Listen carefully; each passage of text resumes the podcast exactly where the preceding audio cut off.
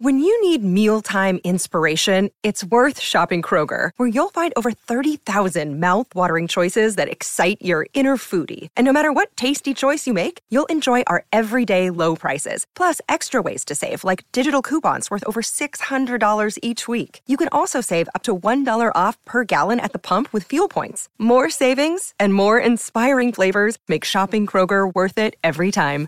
Kroger, fresh for everyone. Fuel restrictions apply.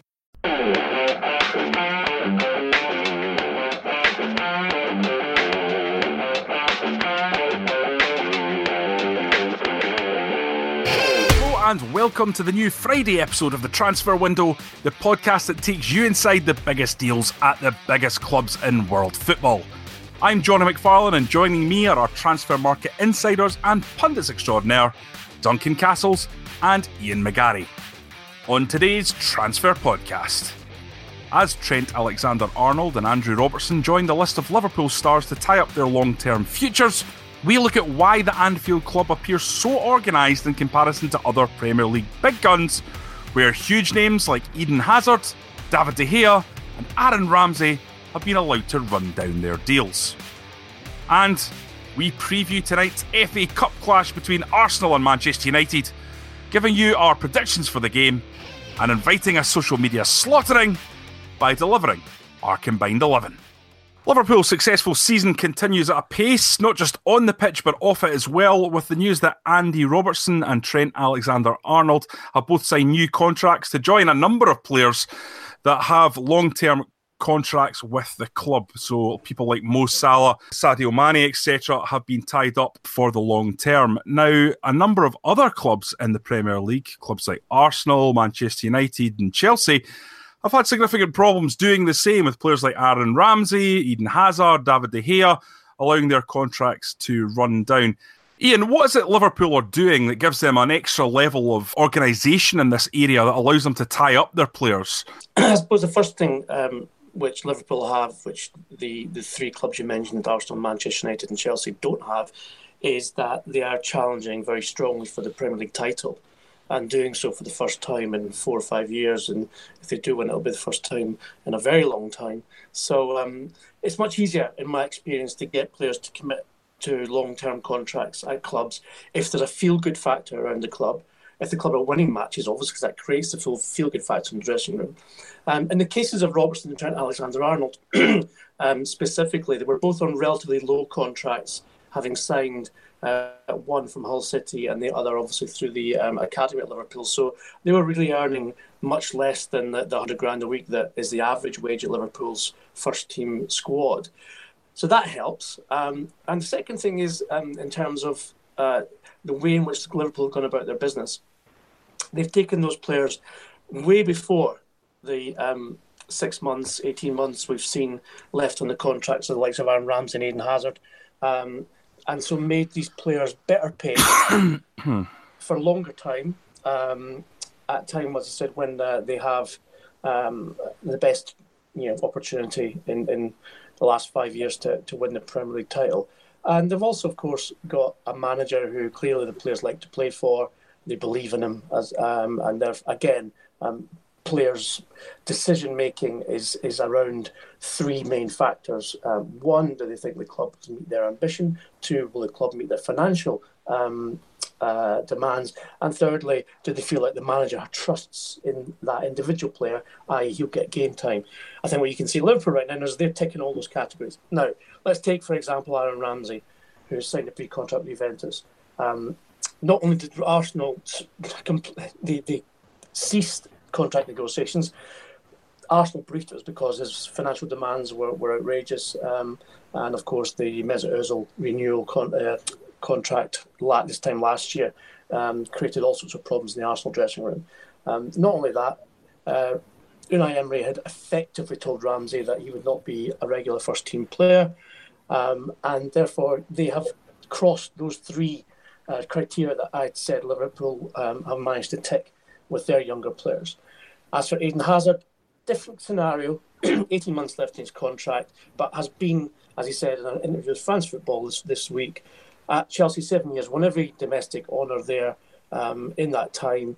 uh, does have ambitions to do something differently. And as we said on the transfer window right at the beginning of this season, um, it's my belief that he already has an agreement to join Real Madrid, which is up to him whether he uptakes or not. I believe he will.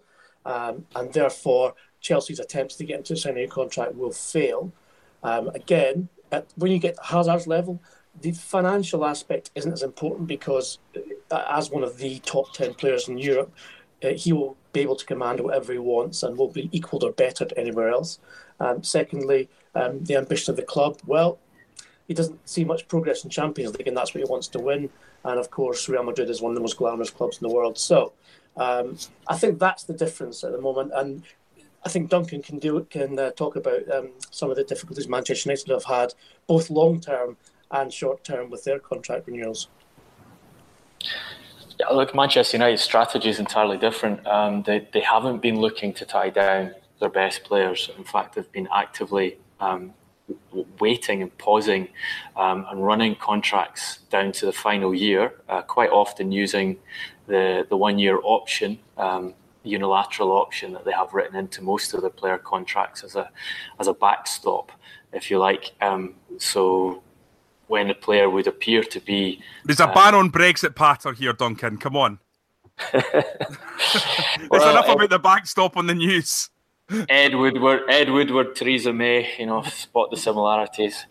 Um, that's the, the, the lack of forward thinking is certainly um, a common element. Um, and also, if you want to push it a bit further, the assumption that it's Manchester United and uh, and we can do what we like because we're the biggest club and um, players want to stay here. Um, is also has some parallels with the uh, with the the Brit- Britain, it's Britain, we can do what we like, and everyone will come around to um, our negotiating stance eventually if we just keep saying the same thing to them um, time after time after time. Um, the, the the difference is is the lack of strategy, um, and most of the time, United have got away with it in the sense that their players don't want to leave the club, um, and they're not in demand at clubs who can uh, offer them a better um, with similar financial terms or a, or better circumstances a footballer. Um, but that's actually uh, worked against them, and they get left with players like Rojo, um, like I would say Luke Shaw, um, like uh, Antonio Valencia, um, Matteo Darmian's a, a, good example. Once again, we see um, discussion about whether he will move to uh, Italy in this transfer window. Um, so lots of guys who are on the fringe of the team, um, but being paid very well, um, who do have some proposals from other clubs. United don't want to, uh, don't don't think the the transfer fees um, are significant enough so they hold on and, and carry on paying them for another year, quite often renew the contract in the um, expectation that they'll be able to sell at a good price next time around. Um, it's just a, it's just not a very coherent strategy where you're you're holding on to players in the idea you'll sell them for more money, as opposed to what um, Liverpool and Manchester City are doing, which is you know it's very logical. You have the players you think are good, um, they perform for you, you know uh, there's the possibility they might move elsewhere. Therefore, you put them on long-term deals to make it harder for them to go elsewhere. Because you, if if a club comes in for them, like Barcelona did for Philippe Coutinho, you can extract a huge um, transfer fee uh, for the deal, and then use that money from from that um, sale to put the players who you're you're retaining on better contracts, which is what they've done. I think Liverpool are, are, a little bit different from Manchester City in the sense that nobody leaves City against uh, the club's wishes. Um, they just they have a degree of financial muscle behind them, which has enabled them to say, even when some of the top players have been targeted, we're just not going to sell. Um, it doesn't matter what you offer us. We're not we're not interested in letting uh, this player go. Um, and the player is made aware that he cannot um, manipulate a transfer in the in the, the, kind of fashion that Philippe Coutinho did at Liverpool.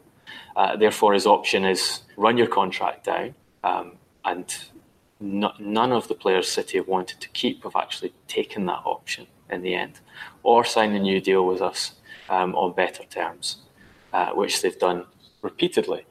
Um, and the diff- I, I, think you what you end up with is a far stronger squad because you have you're you're you're consistently examining your options and saying these players are core to our goals. Uh, we pay we pay these ones better. We retain them. We shift out the the um, the fringe players, and uh, and we don't have that kind of internal dissent.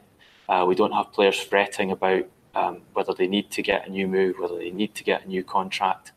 Um, and as Ian points out, I think Liverpool have also had the advantage of because the recruitment um, up until uh, very recently, when they've started going for, for expensive players, has been targeted on um, guys who can develop into top players rather than actually are top players. They're signing them on not the highest of salaries, so they do have scope to increase uh, their pay significantly when they establish themselves in the way that Mo Salah or Sadio Mane have within the team. Um, so huge contrast, and I, I, don't think that contrast is unconnected with where the two teams are in the league at present, because they, they don't have to deal with these subsidiary issues. Um, the players are focused, the manager's focused. He knows what it what what he has available to him, and, and he's not fighting media wars um, over the future of uh, an Eden Hazard um, or the future of a David De Gea. You know, um, Aaron Ramsey. You're looking at top players in, in all three of these clubs consistently being a focus of attention away from the football pitch and a distraction for the managers because of it. It's also um, relevant to say that uh, on our uh, new Wednesday pod of this week, um, we debated whether or not um, the top English clubs, Premier League clubs, could still compete uh, in the market for the best young players. And Duncan told us that Frenkie de Jong, who obviously comes into that category, uh, had agreed to join Barcelona. So the clubs like Liverpool, um, Manchester City, and you've got to see Spurs as well, who on a smaller level um, in terms of wages, but they do seem to renew their younger players' contracts on an almost annual basis, if not six monthly basis, in the case of Harry Kane and Dele Alli. Um, you get the feeling that they, their strategy is not only um, to protect their best players uh, from moving, but also because they have effectively said we can't compete for Frenkie de Jong. Um, although I think in Liverpool's case, the sale of Coutinho was very clever in retrospect because they were able to bring in um, Alisson and Virgil van Dijk uh, as a result of the uh, the investment that they received from Barcelona for, for one player. So um, there's definitely a balancing of the books going on in, in the Premier League, uh, uh, even at the top. Um, and it's the clubs who are behaving with a longer term strategy who are benefiting. Just one one last point in Liverpool, they do have a lot more money to play with um, because they've, they've got the, the new stand um, with the commercial uh, revenue involved in the in the, the sponsors boxes that they've add, added in there. They're now a regular Champions League club. Um, if you look at the, the period uh, not so long ago where they were essentially reaching the Champions League only one season out of two. Um, they're now there and they're going into the latter stages. Um, the recent um, UEFA landscaping report, which I think came out this week, uh, predicted that for um, the 17 18 season, Liverpool will declare um, a profit of over 100 million euros, um, which if it's correct, will be the biggest profit ever made by um, a European football club in a single season. So they have firepower to play with because they've got decisions right over the, the last few years and uh, and built you know, infrastructure which creates match day revenue, and then built a squad which creates the broadcast revenue you can get when you go deep into the Champions League. Moving on now to our preview of the huge FA Cup tie between Arsenal and Manchester United this evening. Ian, we have an Arsenal team that's gone through quite a bit of tumult in terms of behind the scenes uh, goings on. Uh, you've got Sven Mislintat, the head of recruitment, has left. Ivan Gazidis has left. What's going on at Arsenal? Well, remember that um, Ivan Gazidis was the one who appointed um, the new uh, people to uh, director of football operations and head of recruitment. And when he decided to leave, I'm sure the ones he left behind, as, as you'd imagine in that situation, felt a little bit kind of isolated and, and deserted. Um, in the case of Mislintat, remember he was brought from Borussia Dortmund, um, where he'd worked closely with Jurgen Klopp. Um, previously, had a very good reputation. Uh, obviously, Pierre-Emerick Aubameyang was brought in um, for last summer, and I think actually has been one of Arsenal's best signings of recent years. Currently joint top scorer in the Premier League. Um, he also would be responsible for the signing of, of Lacazette.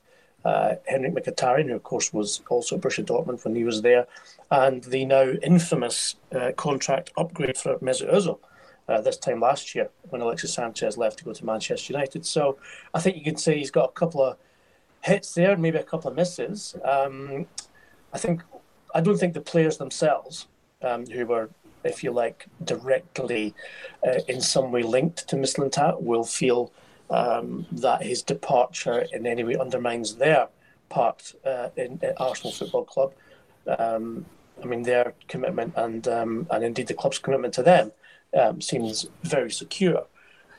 But um, in terms of what Arsenal are trying to do, that's difficult to now to predict or even to, to see where that's going. Remember, Gazidis resigned because he was getting a job at AC Milan as, as CEO.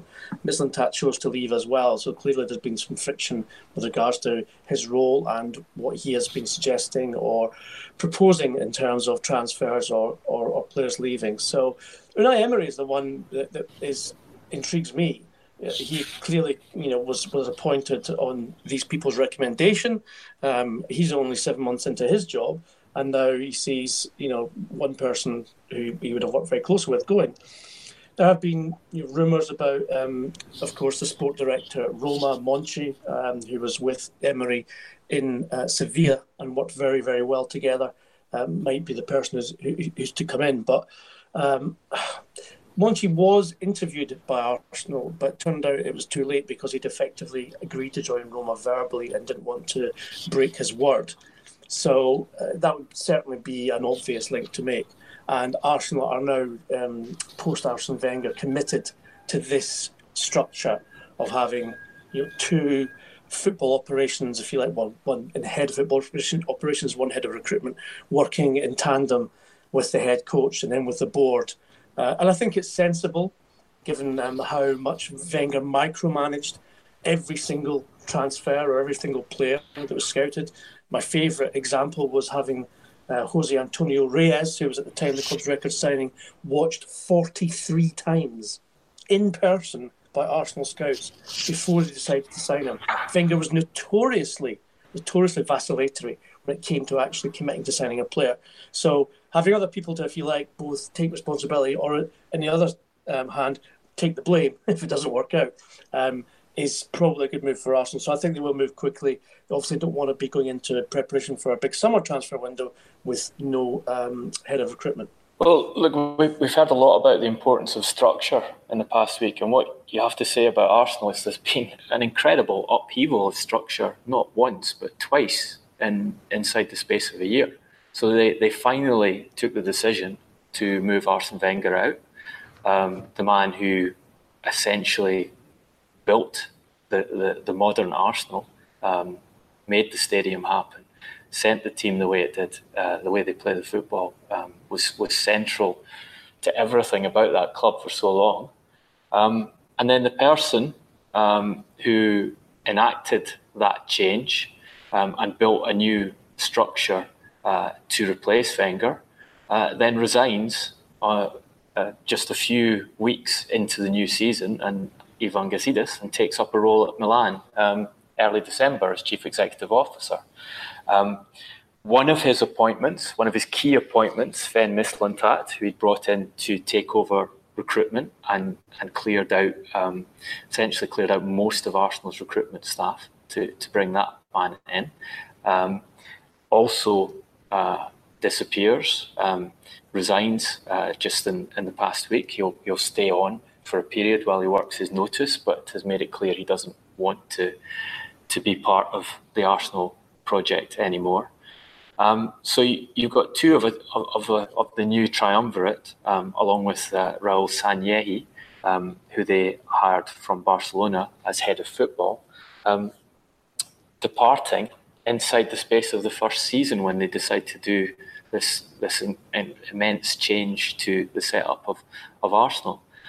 Um, Sanllehi seems to have won the war there, and, um, and, I, and I understand that part of the reason Mislintat is leaving is because of disagreement with Sanllehi over recruitment. Um, so they've got some some big solutions to come up with in terms of the structure of the club, terms of the support for Unai Emery, um, and and certainly in terms of the squad. Um, and it, it, should also be noted that last January um, they made massive decisions in terms of the future um, setup of the team and, and their spending upon it in signing Aubameyang from Dortmund um, and in giving uh, Mesut Ozil the biggest um, contract in the history of the club, one of the biggest contracts ever in English football, uh, to remain there. Um, Ozil, who's now been almost entirely sidelined by Emery, and uh, who Arsenal would accept offers for in this window if they could find a place that he would accept to go to. Um, and then also taking Henrikh Mkhitaryan from, from Manchester United and giving him a significant upgrade on his Manchester United contract as, as part of the Alexis Sanchez deal. So there's a common theme in those um, three decisions in that they're, the money that was being directed to these players is being directed to players um, at the latter end of their career, certainly at a stage where um, they're unlikely to to be able to sell the player at a profit. Um, so they were big bets that um, that Arsenal's new structure took um, at the time, um, and we'll have to see whether the, the, the structure that's now going to succeed them are happy with those bets um, and are, and are going to sustain them. Um, obviously, Ozil isn't working for them, and they're trying they're trying to move him elsewhere. Um, Aubameyang has been, you'd have to say, has been a big success. But uh, you look over the rest of the squad, there is a great amount of work to be done there. And the position in the Premier League isn't what they would want it to be. And the, the, the importance of qualifying for Champions League football this season. Um, they are, despite um, the excellent win over Chelsea at the weekend, three points behind Chelsea off fourth place perhaps Tottenham are coming back into range given the injury uh, and absence problems Tottenham have at the moment. But on the other hand, we have Manchester United, who they play tonight in the FA Cup, back on their heels on the, the same points total and um, and with some great momentum behind them. So, inter- very interesting times at Arsenal, um, and the sort of the early season optimism uh, of Emery's reign uh, has been tempered not so much by Emery himself, but by what's going on in the background around him um, at Arsenal Football Club. Let's switch over to United now. They go into this game with seven wins in a row under their new manager, Ole Gunnar Solskjaer. If they win this game, then they face up to Burnley, Leicester, and Fulham. These guys could essentially go 10 games unbeaten. Duncan, would they be in an impossible situation where they could not do anything but offer Ole Gunnar Solskjaer the job at that point?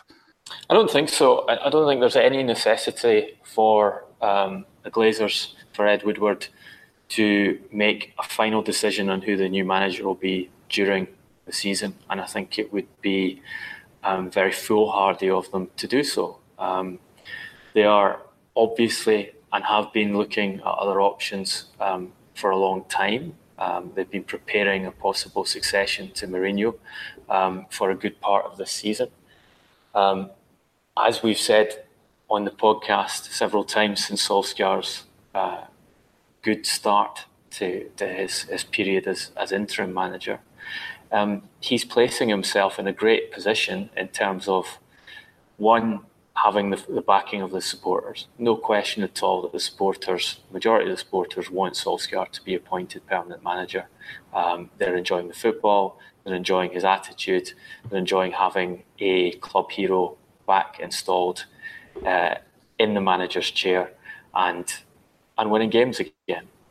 Um, so that that's easy for him, and barring a disastrous run run of results, I don't see that changing for him either. Um, also, in his advantage is he's cheap. Um, he will cost a lot less money on contract.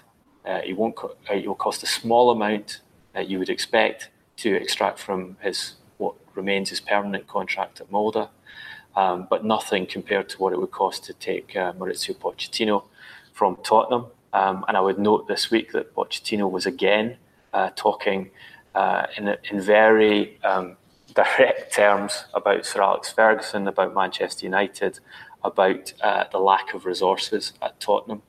Um, some very interesting quotes from him, which which uh, which you can draw your own conclusions from. But Solskjaer's cheaper if he's getting results, if he gets them into the Champions League, if, for example, he manages to win the FA Cup, then I think it becomes an easy proposition for the Glazers to appoint him because he's because he will be working. He'll have achieved what they wanted him to achieve in this season. The fans want him, and he'll save them money.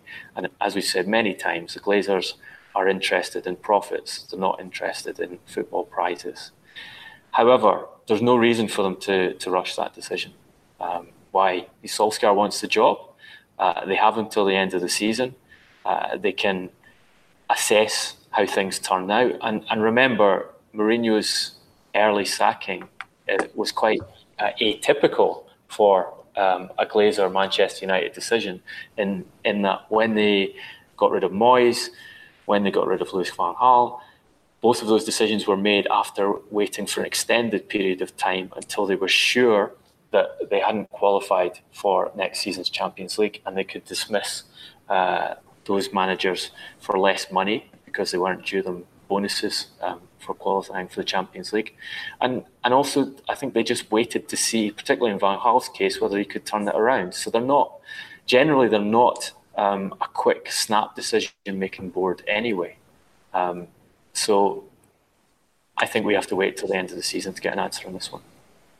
Ian, there's uh, five games after the 10 game spell that I mentioned there where they go up against PSG twice, Arsenal, City, and they go away to Crystal Palace. Will it be at the end of that section of games that we can better judge the manager?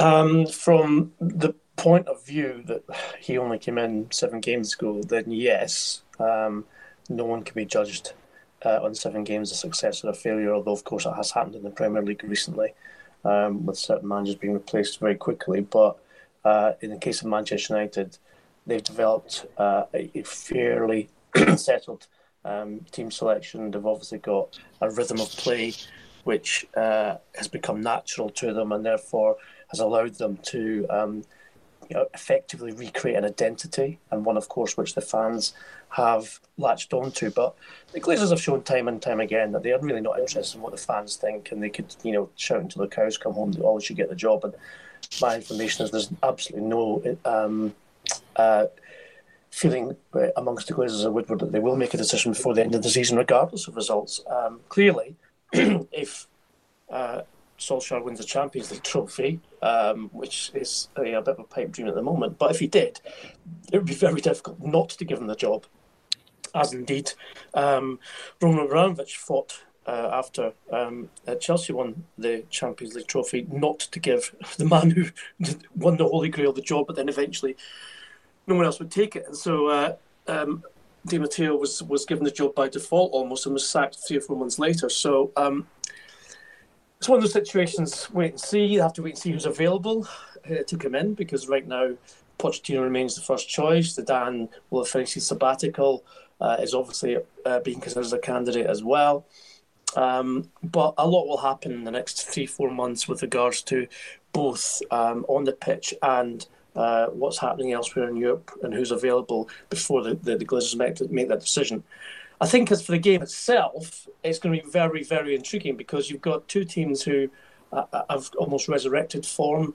Uh, I think Arsenal were very impressive in dismantling Chelsea and then very gritty in coming back to win an added time against Fulham.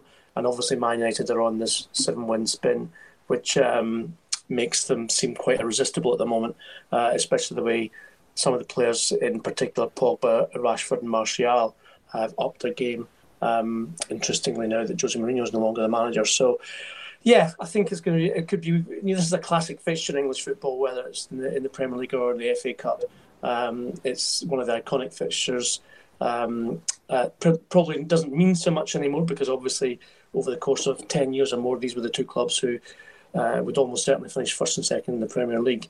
Um, and of course, you, know, you think of the semi-final at uh, Villa Park in 1999 and Ryan Giggs's rug um, when he took his shirt off. Uh, people will always uh, equate this fixture with with that moment, and of course Ferguson himself attributes that that moment, that goal, to being one of the key factors that why they went on to win the treble uh, in 1999. So, um, looking forward to this. Um, I think it's going to be tight, and I think it's also going to be exciting um, in terms of uh, the, the, the actual intensity and momentum of the play. Now it's time for the quickfire round, and today we're going to look at a combined 11 for the Arsenal Manchester United game we've been previewing. So we're going to stick to the standard 4 2 3 1 formation that we often use in these scenarios. We're going to start with Duncan. Who's our goalkeeper? It's uh, very, very easy, that one. Um, if you look at the performances of Arsenal's uh, new goalkeeper, um, Bernd Leno. Um, I think there are plenty of question marks over his um, ability at this level um, and whether he will transpire to be a top Premier League goalkeeper. Um, Manchester United's goalkeeper is the best in the Premier League, for some the best in the world. Therefore, it has to be David De Gea. In left back. I'm going to go with Luke Shaw on this one. I'm assuming he's not injured. Big assumption with Luke Shaw. well, exactly, exactly. Um, I think he, I think he has improved, and you know, he, he does the defending, he does the attacking.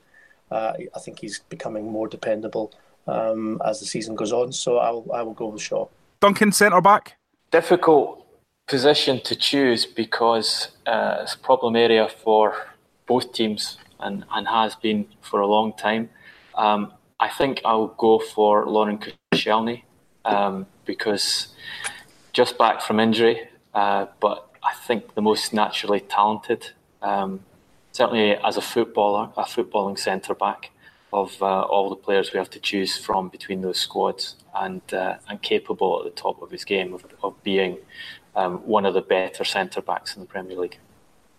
Ian, who's partnering Koscielny? Again, it's the best of a bad lot, really. Um, in the case of these these two teams, um, I'm not uh, going to go with any of the Manchester United um, second division of Phil Jones or um, Eric Bailly Victor Lindelof. I think Sokratis. Um, I mean, I would also prefer to call him Socrates, given my philosophical background.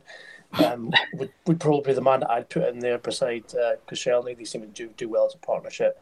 Um, so uh, yeah, I think an all Arsenal um, centre back line would probably be the best of the of the bad lot. Now, right back has caused a bit of uh, consternation with some of our choices in the past. I think we got a bit of stick for uh, Ashley Young over um, Kyle Walker. I saw there was a tweet that had about 150 likes. So, Duncan, controversy abound. Who is going to be the right back? Well, Pep Guardiola doesn't like Kyle Walker anymore, so maybe it wasn't such a bad choice after all. I think it was Ian's one. I'm hoping that yeah, was it was. It was. um, I, I think it has to be Ashley Young again, given Hector Bellerin's injury. You look through the list of options. I think Diogo Dalot is going to be the best of those right backs that are at the club at the moment, but it's possibly a little bit early for him. Um, a game of this importance. Um, he's shown himself to be a, a, great attacking force already, but I've been quite questionable in his positional sense and having to um, to do a lot of uh, uh, using a lot of his pace and his physique to get back into position after being after stepping out of the defensive line. So I think Ashley Young, um, for his ability to put a seven out of ten performance in almost every week, um, and his leadership, and and also it should be added a, a great um, ability from a dead ball, which uh, which has the ability to produce goals either directly or off the head of one of his teammates um, in these kind of games. Okay, Ian, central defensive midfield. I'll go with uh, Aaron Ramsey on this one. Um, I think his uh, behaviour, his performances and his uh, integrity uh, have been outstanding through what's been a very difficult uh, period for him regarding his future. Uh, he showed against Fulham last week that he is still one of the best box to box midfielders.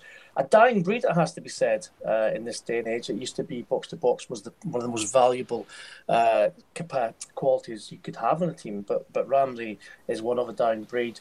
Uh, I don't have any doubts whatsoever about his commitment, and he loves playing against Manchester United. Remember, that was his boyhood team. His boyhood idols were Manchester United. So uh, I think he, he can come up with a very, a very big performance on Friday night. Who plays alongside Aaron Ramsey then, Duncan? Well, a big argument for having Lucas Torreira in there um, for his energy and uh, having said earlier in the programme how difficult it is for midfielders to adapt to the Premier League. He has had um, a very good start to, to his Arsenal career and his career in England. But I would have to go for Nemanja Matic ahead of him. Um, and I, I, think Matic uh, is uh, has made a lot more friends amongst the Manchester United support as the results have improved there, um, and shown um, the range of his skills in that role, not just in his positional defensive ability, but also uh, in his ability to hit forward passes um, and and play in tight spaces. So Matic just gets the edge there for me. Ian, left wing. Uh, I'm going to go for Anthony Martial. I think again, someone's been outstanding in the past uh, few weeks. Uh, seems to be uh, coming onto his game uh, much more. Uh, I think scored already nine goals uh, this season in the Premier League. I, I just think he's a wonderful talent and someone who also, when he is on his game, can be a game breaker. And by that I mean someone who can pull something out of his locker, which in a tight situation, whether it's a bit of skill, a pass, or indeed uh, you know an outrageous goal from any angle or distance is someone who uh, would be a very good choice on that side. Duncan, number ten. Um, playing this formation uh, would have to be Paul Pogba. Um, if the team's set up for him and if he's given the freedom um, that he demands um, and quite um, aggressively demands at times, he and and if he's motivated, he's shown how good he can be there um, both in terms of his passing, but also his ability to shoot from outside the area and break into the box and score goals. So um, on current form, you'd have to have him at number 10. Uh, Ian, on the right, do you think you can get Jimmy Milner in here anywhere? Uh, alas, these are two of the teams he's never played for, so I can't, I can't even do it historically. Um, I think on the basis that he cannot be left out of this team, even though the temptation might be to play him at the point of the attack. But I think we, I'm going to give Duncan the uh, the dolly here on the centre forward. So I'm looking for Marcus Rashford on the right. I just don't think on current form he can be left out. Um, again, scores goals, puts people in. Passing ability needs to improve, but um, his his speed and his, his eye for goal, uh, I think, means that he has to be included. Interesting choice. Made that a lot easier for me. Um, I was I was havering over whether it was Aubameyang or or Rashford for uh, number nine. I've probably had Jesse Lingard playing on the right hand side, given how he's he's been in recent games. But yeah, um, Obama, Aubameyang will get the shout. 14 goals um, and three assists this season. Not not the most accurate of strikers. Um, his his shots and target ratio isn't as good as as Rashford's been, um, but uh, has shown that ability to provide goals in heavy quantities that he had at Borussia Dortmund and was the attraction in signing him. And I don't think has caused the, the problems off the field that um, many expected. Um, and and was one of the reasons why a lot of clubs were cautious about bringing him from German football elsewhere. Okay, well, that combined 11 is De Gea, Shaw left back, Koscielny and Sokratis in central defence with Ashley Young on the right. Um, Matic and Ramsey in midfield with a front attacking midfield three of Martial, Pogba and Rashford with Aubameyang up top. I think we can clearly see where United and Arsenal's uh, problems lie looks at that, looking at that defence um, going into this game, guys. Do you think that's going to be a key factor? And what is your predictions going forward, Duncan? With you first. I think it will be a key factor, and I think it's a good thing from an entertainment perspective. Um, I, I, I, expect um, Solskjaer to go for it. Um, he was cautious against Tottenham uh, and put in a, a careful uh, plan to to catch them on a counter attack, which worked, and then rode his luck in the second half. Um, but given Arsenal's defence, given the way his attack has been playing, you'd expect him to to try and outscore them. Um, I, I, think we'll get goals for the, for those reasons. Um, I'd probably just have Manchester United as favourites because of um, the injury issues Arsenal have. Uh, but it really is a game, uh, you know, that could go either way. Uh, first goal very important. Um, Arsenal are a bit Jekyll and Hyde um, uh, at home this season against big teams. That we saw them, uh, you know, taken apart by Spurs and then um, deconstruct Chelsea with, with you know rather um, an ease which no one expected. I think the fact that the defences, uh, central defence, particularly of both sides, is questionable, um, whereas the attack on both sides is certainly the best aspect at this moment in time. Well, as Duncan said, make it uh, an exciting game. Uh, and yeah, look, if the shots are accurate, and remember, sometimes it comes out in games like this where you can have 10, 12 shots on target and end up with no goals. But if the shots are, are on goal are accurate, and, and you could end up with you know sharing seven goals per, perhaps maybe maybe less. But then again, it's not uh, out with the realms of possibility. As I said uh, before, we'll see a bit of a classic. Okay, it's time to t- slam this particular transfer window shut. But fear not, we'll be back on Monday to fulfil all your podcasting needs. To continue the debate, we are all on Twitter and even have our own transfer window official account at Transfer Podcast. To speak to our pundits, they are at Duncan Castles and at Garbo SJ. I'm at Jonny R. McFarlane. If you like the podcast, and we know thousands of you do, please give something back by popping onto iTunes and giving us a five star review, as this helps us reach as many listeners as possible. We'll be back on Monday. Thanks for listening.